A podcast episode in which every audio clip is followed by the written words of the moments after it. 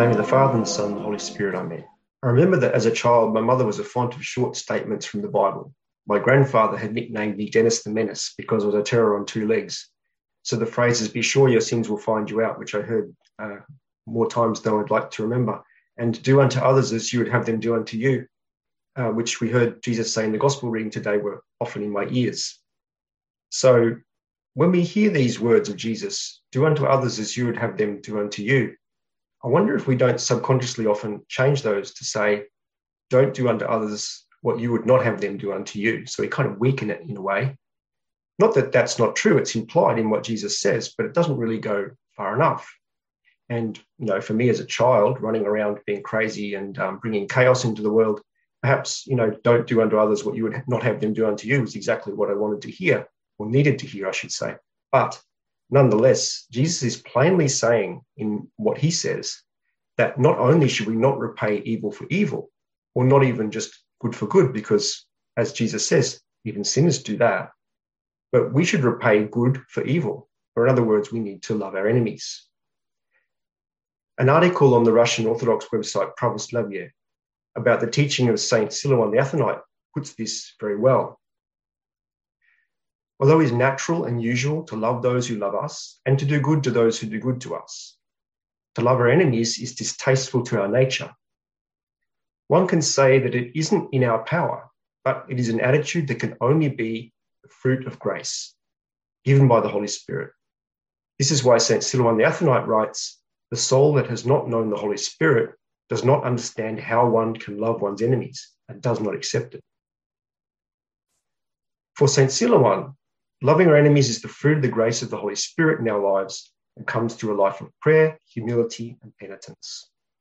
Naturally, since the life of prayer, humility, and penitence is a lifelong work, the development of that's lifelong, we shouldn't be surprised that love for our enemies does not come suddenly, but takes a long time to develop.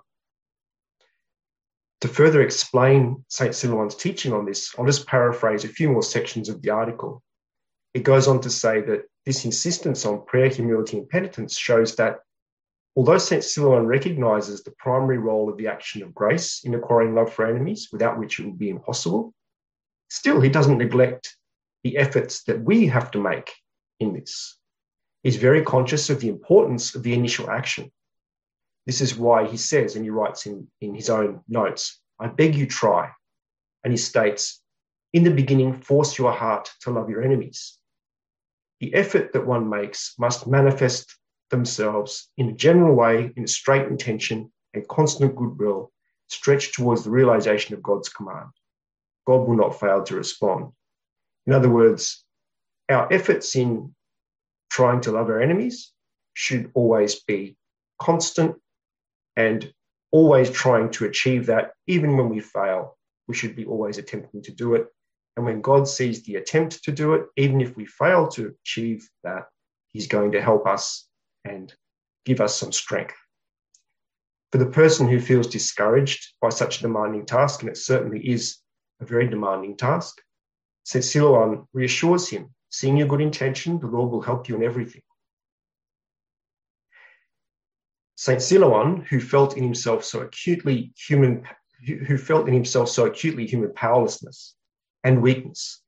Seems to think constantly of these words of the apostle I can do all things through Christ who gives me strength, and witnesses in his own experience the mighty help that everyone can receive from God. So, if you know anything about St. Silouan's life, um, you know that he suffered for many, many years attacks of uh, demons who constantly tried to get him to bow down and worship them. Um, you can read about that separately, but he felt that human weaknesses so strongly for so many years. Uh, and he, in the end, received the gift of God's help. So he knew very well that if you make an effort, God will respond, even though it may take some time. He would also say, this is St. Silouan, would also say that for Christ there are no enemies. There are those who accept the words of eternal life there are those who reject and those who even crucify. But for the creator of everything living, there can be no enemy. God has no enemies. So it should be for the Christian too, who in pity for all must strive for the salvation of all. So ideally, and it's what we are commanded to do really through Christ saying, love your enemies, we should actually have no enemies. If you love them, they can't be enemies. So, even so, I think that it can be very hard for us to make that initial effort unless we begin to have a realization of the providential way that God uses the circumstances of our life to both perfect us through trials and tribulations and to bring those who would injure us into communion with Him through our prayers for them. And when we respond in love, the jarring effect that such love has on them as it confounds their expectations. So, to finish, I want to read you a prayer, which I hope will go some way to revealing this perspective of divine providence. St. Nikolai of Ohrid was a Serbian saint of the 20th century who, as a young man, came close to dying of dysentery and decided to dedicate his life to God if he survived. He did, in fact, survive, and he became a monk and an important spokesman for the Serbian Orthodox Church in the years before World War II. He was imprisoned by the Nazis during World War II ended up in the Dachau concentration camp, where he witnessed many atrocities.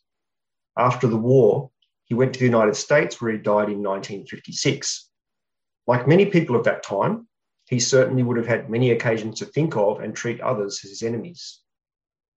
We can see this struggle and its resolution in a remarkable prayer that he wrote, which I'll read now. It's called Lord, Bless My Enemies. Bless my enemies, O Lord, even I bless them and do not curse them. Enemies have driven me into thy embrace more than friends have. Friends have bound me to earth. Enemies have loosed me from the earth and have demolished all my aspirations in the world. Enemies have made me a stranger in worldly realms and an extraneous inhabitant of the world.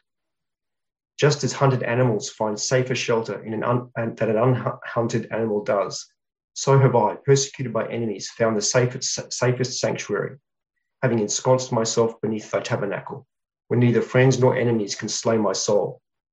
Bless my enemies, O Lord, even I bless them and do not curse them. They, rather than I, have confessed my sins before the world. They have punished me whenever I have hesitated to punish myself. They have tormented me whenever I have tried to flee torments. They have scolded me whenever I have flattered myself. They have spat upon me whenever I have filled myself with arrogance. Bless my enemies, O Lord, even I bless them, and do not curse them. Whenever I have made myself wise, they have called me foolish. Whenever I have made myself mighty, they have mocked me as though I were a dwarf. Whenever I have wanted to lead people, they have shoved me into the background. Whenever I have rushed to enrich myself, they have prevented me with an iron hand. Whenever I have thought that I would sleep peacefully, they waken me from sleep. Whenever I've tried to build a home for a long and tranquil life, they've demolished it, demolished it and driven me out. Truly enemies have cut me loose from the world and have stretched out my hands to the hem of thy garment. Bless my enemies, O Lord, even I bless them and do not curse them. Bless them and multiply them, multiply them and make them even more bitterly against me, so that my fleeing to thee may have no return, so that all my hoping men may be scattered like cobwebs so that absolute serenity may reign in my soul, so that my heart may become the grave of those two evil twins, arrogance and anger, so that I might amass all my treasure in heaven. Ah, so that my, so that for once, so that I may for once be freed from self-deception, which has entangled me in the dreadful web of illusory life.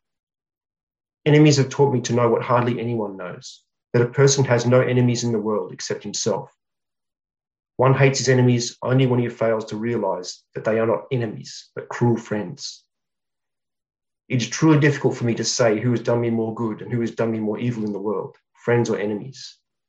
Therefore, bless, O Lord, my friends and my enemies.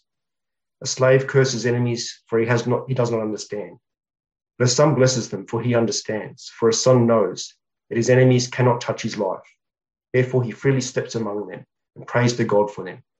Bless my enemies, O Lord, even I bless them, and do not curse them. Amen.